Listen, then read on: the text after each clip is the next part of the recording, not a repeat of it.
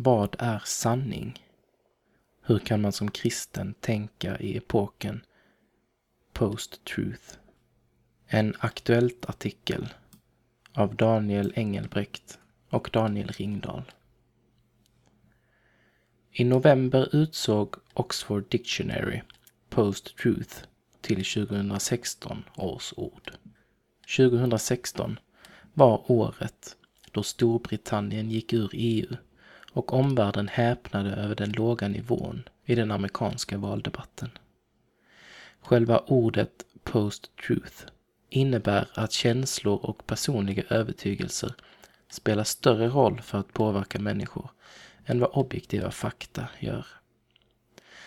Att post-truth blev 2016 års ord säger någonting skrämmande om vår samtid.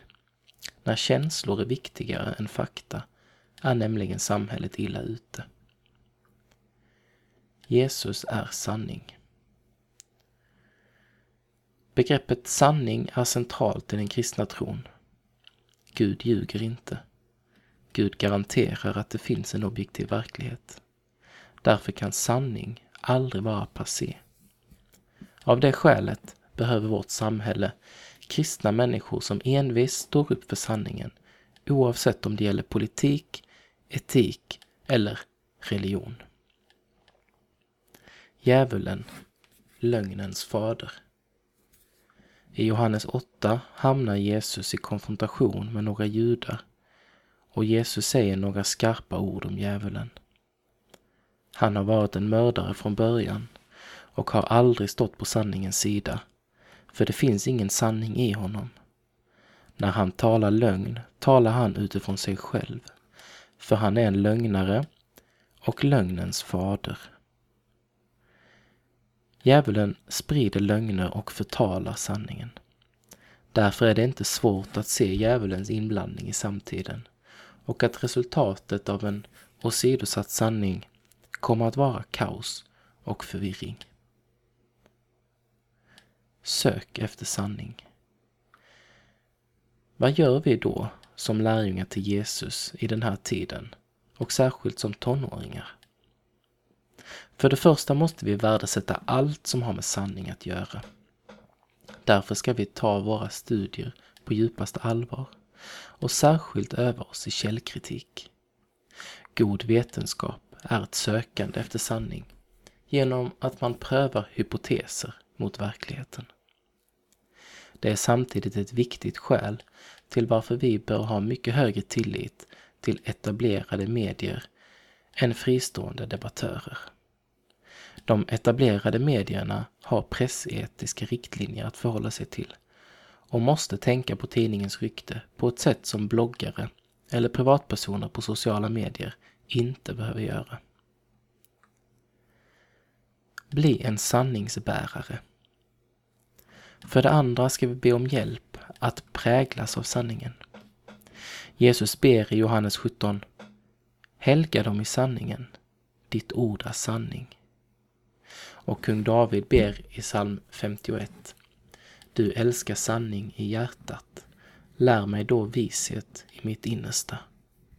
Vi får be att det blir väldigt konkret i våra liv och gemenskaper. Är det jag säger sant? Är jag den som i samtal söker sanningen eller den som för vidare skvaller och tveksamheter? Idag är det tillåtet att tycka väldigt mycket utan att det följs av ett ansvar och en djupare reflektion. Gud vill forma vår karaktär så att vi blir sanningsbärare.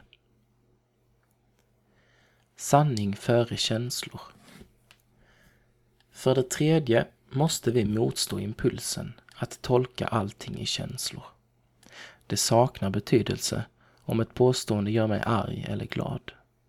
Konsekvensen gör inte ett påstående sant eller falskt. Här blir det tydligt hur märklig logiken bakom sociala medier som Facebook är. På Facebook inbjuds vi att reagera på bilder och yttranden genom att markera om vi gillar, blir glada, ledsna eller arga. Vi tolkar omvärlden genom känslor, men känslor uttrycker ingenting som är sant eller falskt. de bara är. Som barn till sanningens Gud måste vi först och främst söka efter sanningen utanför oss, inte efter känslor inom oss.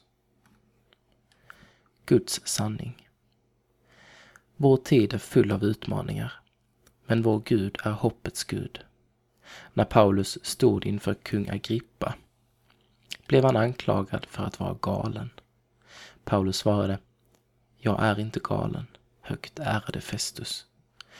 Det jag säger är sant och förnuftigt. Det är absolut nödvändigt att Kristi kyrka kan säga så om sitt engagemang i den här världen. Post-truth måste bemötas med God's truth.